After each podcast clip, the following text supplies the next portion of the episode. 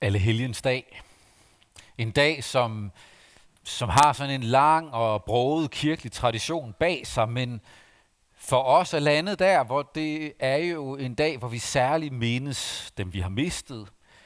En dag til både savn og sorg, men også til håb, til at mindes, og til også at mindes om det håb, som er i troen på Kristus. Helgen er forbundet med hellig.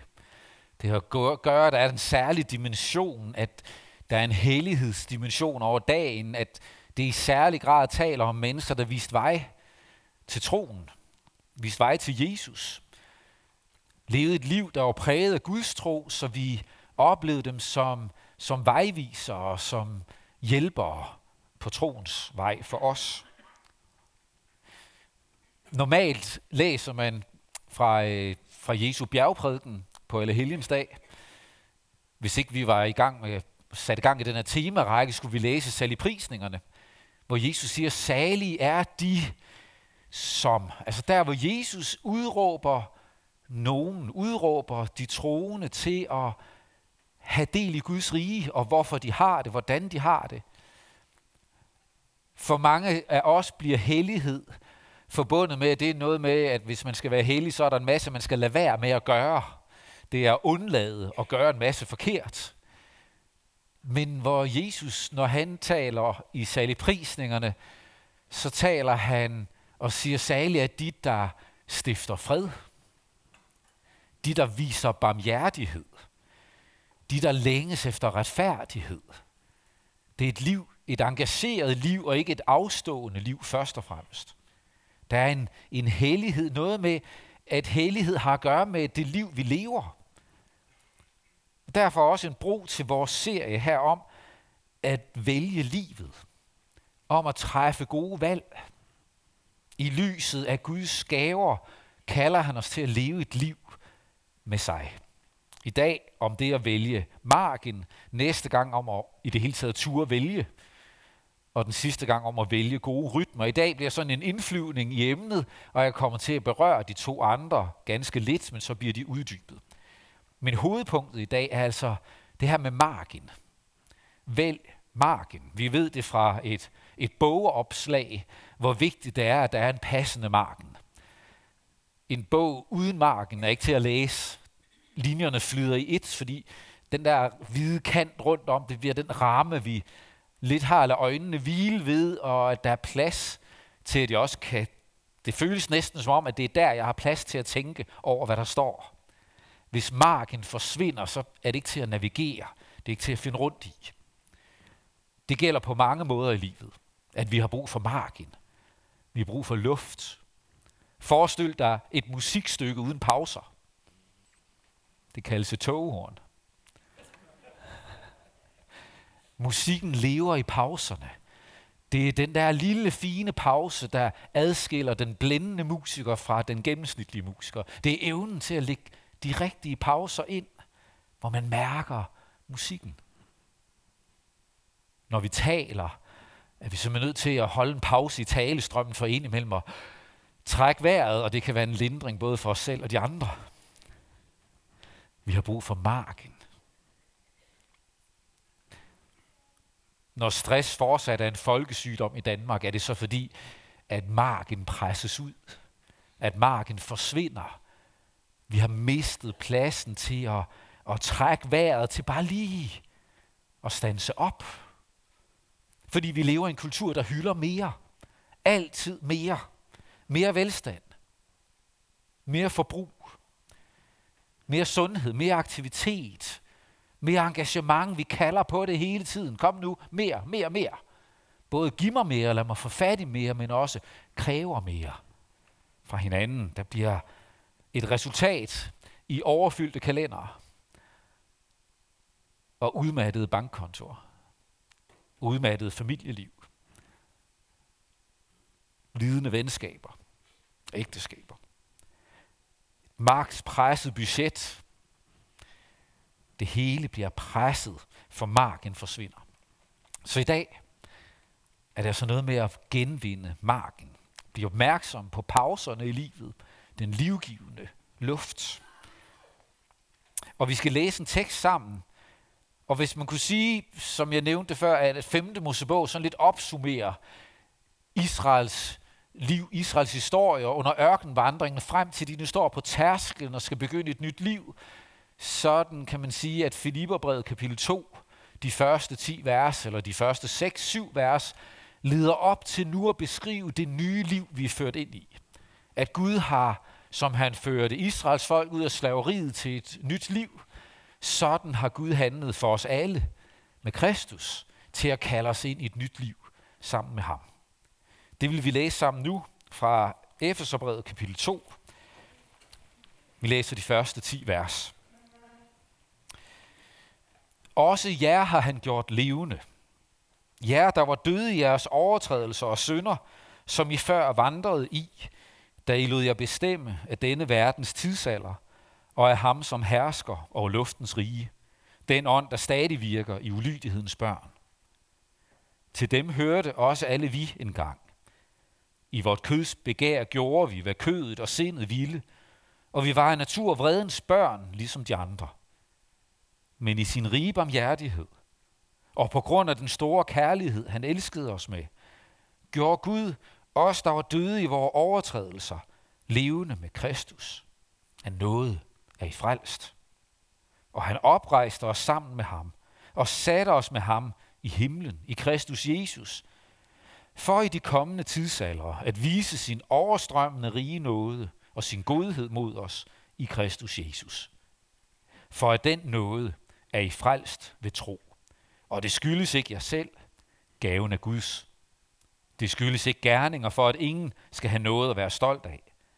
For hans værk er vi, skabt i Kristus Jesus til gode gerninger, som Gud forud har lagt til rette for os at vandre i.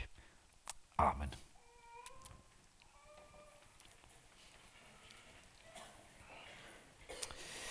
Gud Helligånd,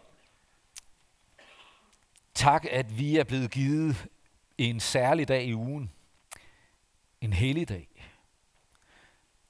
hvor vi har lov at samles, stanse op, blive stille nok til at tankerne og dit ord får lov at indfinde sig og rodfæste sig.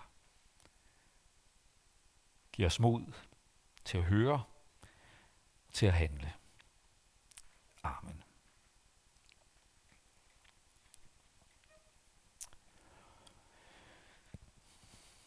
Moses sagde til folket, I skal ikke tro, at I er blevet udvalgt, fordi I var et særligt, stærkt, elskeligt, vidunderligt folk. Snarere tværtimod, Gud udvalgte noget svagt, noget ringe, noget skrøbeligt, og han udvalgte jer, og han førte jer ud, og nu står I her på tærsklen til et nyt land. Husk nu Gud, midt i overfloden, husk ham, bliv hos ham. Jeg stiller jer over for livet og lykken, døden og ulykken, velsignelsen og forbandelsen, så vælg da livet. På samme måde her. Også jer har han gjort levende. Jer, der var døde i jeres overtrædelser og sønder. Jer, som ikke var noget særligt. Jer, som ikke er udvalgt for jeres elskværdigheds skyld, men udvalgt, fordi Gud elskede. Fordi Gud ville, og Gud kalder. Han udvalgte jer, han har ført jer ind i sit rige, givet jer et nyt liv at leve. Nu står I her, og der er et nyt liv ragt til jer. Lev det liv, skriver han til Efeserne. Han har ført jer ud til et liv, hvor I ikke skal være drevet af denne verdens tidsalder. Drevet af alt det, som lige nu har hype og bliver anset for vigtigt, men drevet af noget dybere. I ikke skal være døde i jeres overtrædelser og synder mere, ikke længere være under Guds vrede og retfærdige dom, men få lov at leve et nyt liv. Det liv skal I nu gribe, det liv skal I leve. Og så opsummerer han det i de der sidste tre vers, som vi læser nu. For det første, Gud har gjort en vidunderlig gerning for os. At den noget er I frelst ved tro, det skyldes ikke jer selv. Det er Guds gave. Der er ikke noget her, vi har at rose os af. Det er en og alene Guds vidunderlige gerning for os. Der er sådan en pussighed i, at hvis man færdes i sådan meget sådan bibelrodfæstede lutherske kredse, så er der rigtig mange, der kan de her to vers udenad. at den noget er i frelste tro. Det skyldes ikke jer selv. Gaven er Guds. Og så det næste vers har vi lidt sværere ved at huske. Færdes man lidt mere i sådan øh, frikirkekredse og snakker Efeserbrevet kapitel 2, så har jeg oplevet i flere sammenhænge, at de kunne vers 10 udenad, mens vers 8 og 9 var lidt mere noget, der skulle graves for hvad er det nu, der står lige inden det. Fordi vi er altså ud af forskellige kirketraditioner. Der er noget, vi måske har forkærlighed for, og nemmest kommer til at have en blind forhold til. Men lad os nu bare tage alle tre vers med i dag, okay? Fordi i vers 10, efter Guds vidunderlige gerning for os, så kommer der et vers, som taler om Guds vidunderlige gerning i os og gennem os. For hans værk er vi, skabt i Kristus Jesus til gode gerninger, som Gud forud har lagt til rette for os at vandre i. Begge dele hører med. At noget af i frelse tro, det skyldes på ingen måde jeg selv. Der er intet, jeg har at rose af. Der er ingenting her. Pak det sammen. Drop det. der er ikke noget at rose af. Det er Guds gave ene og alene. Og med den gave i hånden lægger han gerning til rette for jer at vandre i, for han har skabt jer til at være et nyt menneske, som går ud og gør gode gerninger, som han der har forberedt for jer. Kender I det der med at komme til arbejdsdag, og så er der ikke planlagt noget som helst, og man bruger de første to og en halv af de tre timer, man har til at gå og finde ud af, hvad man skal lave, og hvor remedierne er. Forskellen på det, og så at komme, hvor der er lagt gerninger til rette og vandre i. Man siger, der er det, jeg skal bruge. Jeg skal bare, jeg skal faktisk bare, jeg har lov til bare at komme og gå i gang. Der er nogen, der har forberedt noget for mig. Tænk, hvis din hverdag må få lov at blive levet i det lys. At når du står op om morgenen, så må du lov at stå op med en vidsthed om, at også i dag er der mennesker, jeg møder, situationer, jeg kommer til at stå i, opgaver, jeg skal løse. Og Gud var der først. Gud vidste det godt. Der er måske endda små gyldne øjeblikke, hvor Gud har lagt noget særligt til rette, hvor jeg kan være til opmundring, til velsignelse, være fredskaber, være barmhjertighedsapostel, være vidnesbyrd. For hans værk er vi, skabt til gode gerninger, som Gud har lagt til rette for os. Og hvis det skal kunne lade sig gøre, så har vi brug for marken. Hvis jeg skal kunne få øje på det, som er lagt til rette for mig, få øje på det, som kalder på mig, så kræver det, at jeg ikke stormer så hurtigt afsted, at jeg faktisk ikke lægger mærke til, hvem der er omkring mig, og hvad der sker omkring mig. Så har jeg brug for marken til at lægge mærke til det, som Gud har skrevet ind i min kalender på sin særlige måde. Så jeg lægger mærke til at få øjenkontakt med det menneske, som har brug for kontakt i dag. Så jeg husker at sige tak til dem, der passer mine børn eller mine forældre, hvorhen i livet vi nu er. Tag mig tid til lige at være nærværende med dem, jeg møder tager mig tid til at få ringet eller skrevet til den, jeg kom til at tænke på, og Gud gav en tilskyndelse. Har du husket? Gav vide, hvordan han, hun har det. Jeg mødte en præst engang, som sagde, det vigtigste, jeg har lavet i den her uge, det begyndte som en afbrydelse. Det er vise ord, som jeg tror ofte holder stik. At det vigtigste var ikke det, der stod i min kalender på forhånd. Det var den der afbrydelse, som jeg gik ind i, velvilligt eller modvilligt. Men når ugen var om, var det det, der blev ugens vigtigste. Livet blomstrer i marken. Livet leves der, hvor der også er pauser. Til at trække vejret, til at være og være til stede. Der var et billede, jeg gerne ville have fundet i dag, og jeg kunne ikke finde det. Og jeg er rigtig glad for, at Morten han ventede med at sætte det på, fordi vi havde en aftale om, hvis det blev for, for kedeligt og langtrukken, så skulle han bare sætte et billede på for lige at vække jer. Øh, det gik indtil nu, fordi jeg fandt nemlig et andet billede, det her, som jeg tænkte, wow, til alle helgen, så er det jo faktisk lidt det her, vi taler om.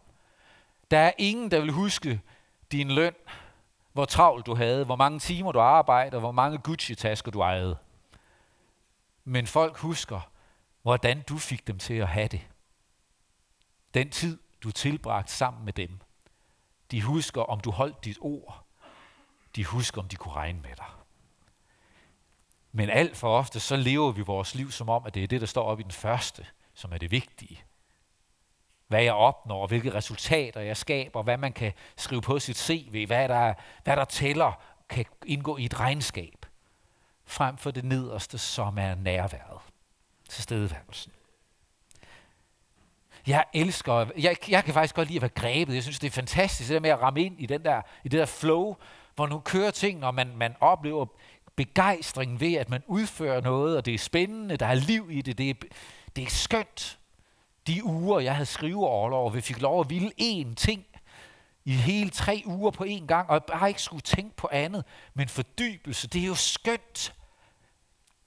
Og hvis jeg var blevet der i tre måneder, et halvt år, så var jeg virkelig blevet en særling. For jeg skulle også ud og trække vejret. Jeg skulle også ud og være der i det nærværende, i det levende. Det er skønt at få pulsen op og give sig hen til noget. Men vi skal også have plads til at restituere og relatere. Hvis vi kun har hastigheden, travlheden, så kommer vi til hele tiden at agere på bekostning af vores sundhed, på bekostning af vores relationer og på bekostning af vores gudstro.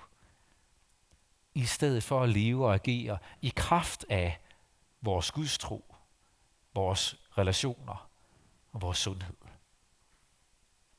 At det der basis er, og ud af det virker vi, i stedet for at vi hele tiden slider på det.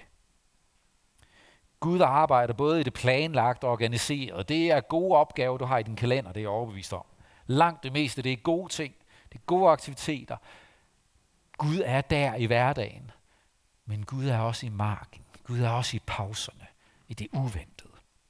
Så kaldet til os i dag er noget med at skabe marken. Og det handler både om at skrue ned og skrue op. For at skabe marken må vi skrue ned. Måske er det tid at få skruet ned for forbruget. Overveje prioriteringerne.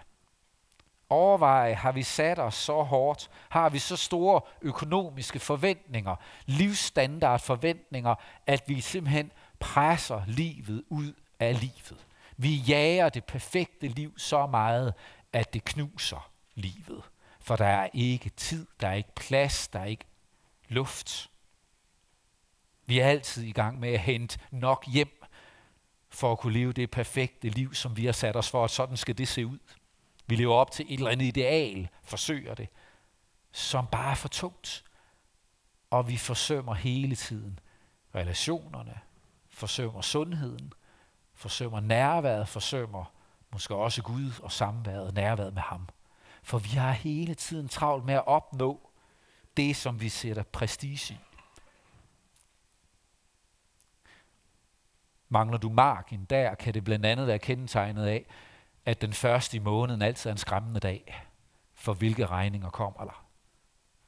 Eller når betalingsservice tigger ind, og du skal se oversigten, går det. Eller hvis der kommer en mislyd på bilen, og du tænker, åh oh, nej, det, nu vælter det. Hvis det bliver så markant, så tæt, så er det fordi marken er væk.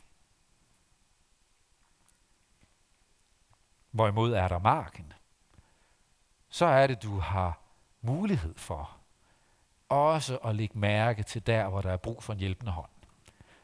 Der, hvor du har mulighed for, at når du bliver berørt og oplever en tilskyndelse, her er noget, jeg skal være med til at støtte, her er noget, jeg skal give til, at så har du til at give. For der er marken. Alt er ikke allerede bundet op og spændt til det yderste. Der er marken. Skal vi have skruet ned for forbruget? Vi lever i en kultur, som har et vanvittigt forbrug, og vi har vendet os til det. Vi tror, at det er vigtigt. Er det sundt? Eller skrue ned for travlheden. Der er altid mere at gøre. På rigtig mange jobs, i rigtig mange opgaver. Der er altid mere at gøre. Altid mere, du kan kaste over. Du kunne altid bruge to, tre, fem, ti timer mere. Og du vil måske ikke engang blive færdig alligevel. Men er der liv i det? Er det rigtigt? Har du et arbejde? Eller har arbejdet dig? Når der ikke er marken, så er det, at, at en ulykke på motorvejen er en større katastrofe for dig, som sidder i kø, end for dem, der var i bilen. Fordi du er så presset, at du faktisk ikke tænker over dem, der nu er kommet til skade, men du har mest tanke på alt det, du ikke når lige nu. Når marken ikke findes, så bliver vi ubarmhjertige. Med marken, så er det der tid til at se. Tid til øjenkontakt. Tid til, at ekspedienten er et menneske, og ikke en robot, der bare skal få dig hurtigst muligt igen. Hvor der er marken, er det, at der er tid til at give en hånd, til at tage et løft, til at bidrage som frivillig, også selvom det ikke er med noget, der kan ryge på dit CV og se godt ud der. Fordi det handler ikke om produktivitet, men om nærvær, om liv, om mennesker. Nogle gange kan du blive givet en mulighed, som når du tænker nærmere efter, så var det en fristelse.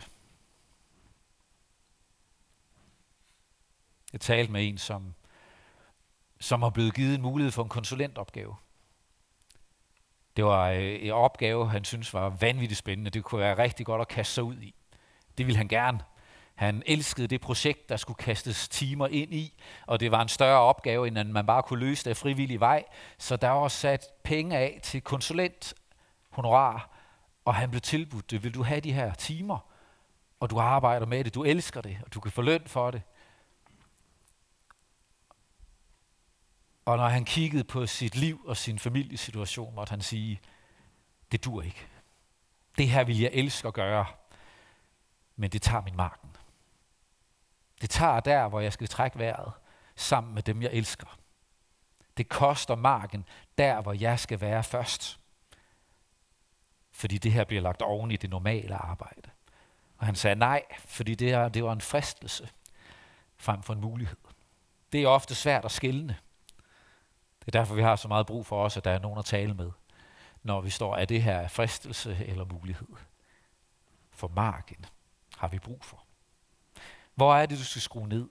Har du brug for at skrue ned for din travlhed, din arbejdstid, din skærmtid, dit forbrug? Skrue ned for at der kan skrues op for det, som er vigtigere, og det, som ikke er helt så målbart, nemlig nærværet samværet, tilgængeligheden, tjenestvilligheden. Skru op for det rum, hvor der er plads til Efeserne 2.10 gerninger, og træde i de spor, som Gud forud har lagt til ret for dig at vandre i. Og nu hastede du ikke forbi på vej i dit maraton, eller din sprint, men du havde et tempo, som gjorde, at du fik øje på, at der var et spor, du skulle træde. Noget, du skulle fylde ud basis for de prioriteringer, vil jeg jo mene. Fordi det her handler jo, på den ene side handler det om sundt menneskeliv. Det er sundt for vores liv i familierne, at vores kalender og vores økonomi og vores relationer ikke er så presset, at det mindste uforudsete, det vælter det eller får bomben til at eksplodere i vrede mellem os, fordi vi bare er presset på alle kanter. Det er sundt rent menneskeligt, men der er altså også en åndelig side af det. Det hænger nøje sammen med troslivet, fordi at han har inviteret os ind i det liv, hvor vi går i gerninger, der er lagt til rette for os. At det handler også om Gud, Guds nærvær, tilstedeværelse og kald ind i mit helt almindelige daglige liv. Og evnen til at lytte hænger sammen med, at vi øver os i at lytte efter Gud. At der måske også skal arbejdes med, søges efter, hvor er min basis?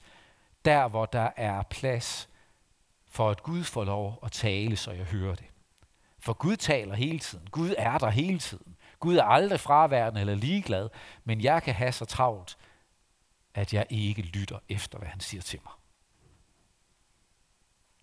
Hvor er det, han får lov at skrive ting ind i vores to-do-liste for dagen? At vi lige standser op og trækker vejret, bevidst om hans nærvær. Jeg vil give dig to helt simple forslag og, og opmuntre til at vælge mellem de to. Og hvis du siger til dem begge to, at det er ikke lige mig, Peter, jamen så kommer en tredje. Det er helt op. Det må du rigtig gerne. Men så vil jeg opmuntre til at finde den tredje. Sæt ord på den tredje. Det er så enkelt, som det kan blive. Jeg vil opmuntre dig til at vælge 5-10 minutter om morgenen, eller 5-10 minutter lige inden du går i seng. Ikke 5-10 minutter i sengen, som det første om morgenen, eller i sengen som det sidste, inden du sover, men uden for sengen. 5-10 minutter om morgenen, hvis du er sådan en som mig, der er nået og er der, hvor jeg ikke kan ligge så længe om morgenen, så jeg skal alligevel op, så i stedet for at starte dagen med alt muligt andet og travlet, så start de første 5-10 minutter. Vælg at stå op de der 5 minutter før, 10 minutter før. Det kan være, at det bliver så godt, at du faktisk vælger at sætte uret, for at være sikker på at komme tidligt nok op, til at der er tid til det. Men tag de første 5-10 minutter i en god stol, eller siddende ved dit køkkenbord. Tænd et lys. Læs et ord fra Bibelen. Læs et lille stykke fra Bibelen. Be en bøn for dagen. Med foldede hænder, eller med en notesbog og en kuglepen, og skriv lige dine tanker ned for dagen. Og sig Gud tak for dagen, og bed for dagen, og om åbne øjne for mulighederne. 5 til 10 minutters marken fra morgenen af. Eller inden du går i seng. Uanset hvor træt du er, så 5-10 minutter der ved skrivebordet med en kuglepen i hånden, eller hvad der skal til. Tænd et lys. Sæt dig der. Læs et bibelvers eller et halvt kapitel, eller hvad du vil. Følg en bibellæsplan. Sig Gud tak for dagen og bed for morgendagen. Bed om åbne øjne for det, som han ligger til rette for dig også den dag. Og hvis ingen af dem dur, så find 5-10 minutter der, hvor du synes, det dur. Start enkelt. Jeg kalder dig ikke til at begynde at være munk fra i dag, og bo som enebo og ude i skoven, og hvad ved jeg, svedehytte. Eller læse hele Bibelen løbet af de næste tre måneder. Jeg siger bare 5 til 10 minutter dagligt. Marken. Træk vejret i Guds nærhed. Og se, hvad det gør ved din dag. Hvad det gør ved din tro. Du må gå sammen med ham. Livet er fuld af valg. Vil du vælge det alene, eller vil du træffe dem sammen med ham, som giver nyt liv? Lad os bede sammen. Lov og tak og evig ære være dig, hvor Gud, Far, Søn og Helligånd. Du som bare er og bliver en sand træen i Gud, højlovet fra første begyndelse, nu og i al evighed.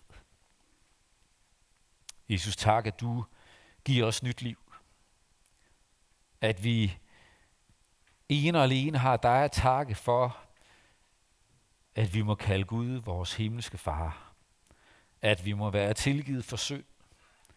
At vi må være renset for skam. At vi må være kaldet til et nyt liv i dit fællesskab. Og tak, at du lægger gerninger til rette for os. At du er nærværende i vores dagligdag i de mennesker, vi møder, og de situationer, vi står i. Der er du til stede, og der leves livet som dit barn i den hellige, almindelige hverdag. Hjælp os til at skabe marken.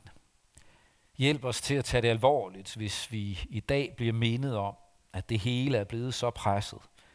Uanset om det er tiden, økonomien eller relationerne der, hvor marken er forsvundet. Lad os ikke være ligeglade med det. Lad os ikke ignorere det. Men hjælp os til at finde marken. Og mest af alt, vær vores marken.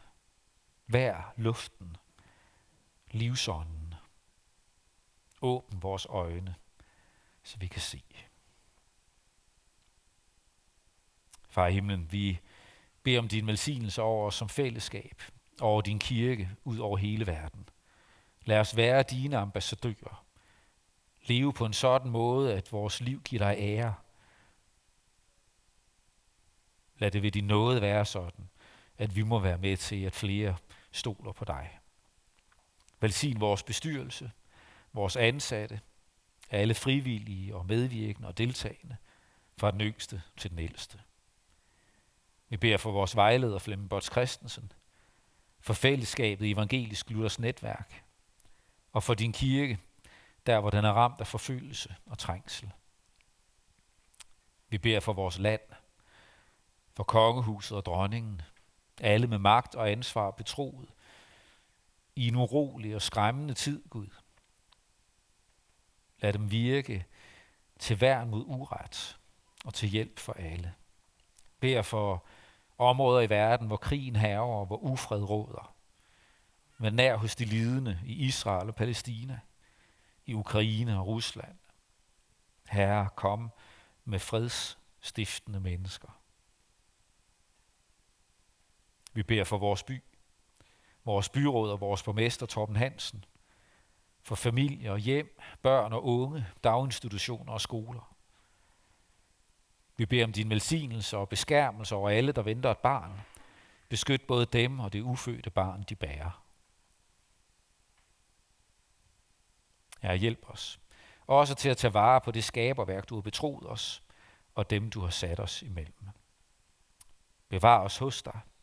Lad os samles i dit rige, når du nyskaber himmel og jord. Indtil da beder vi. Led mig frelser ved din nåde, også når jeg selv vil råde og vil gå min egen vej. Sæt mig, hvor jeg bedst kan gavne, men lad mig aldrig savne vidshed, at jeg tjener dig. Amen.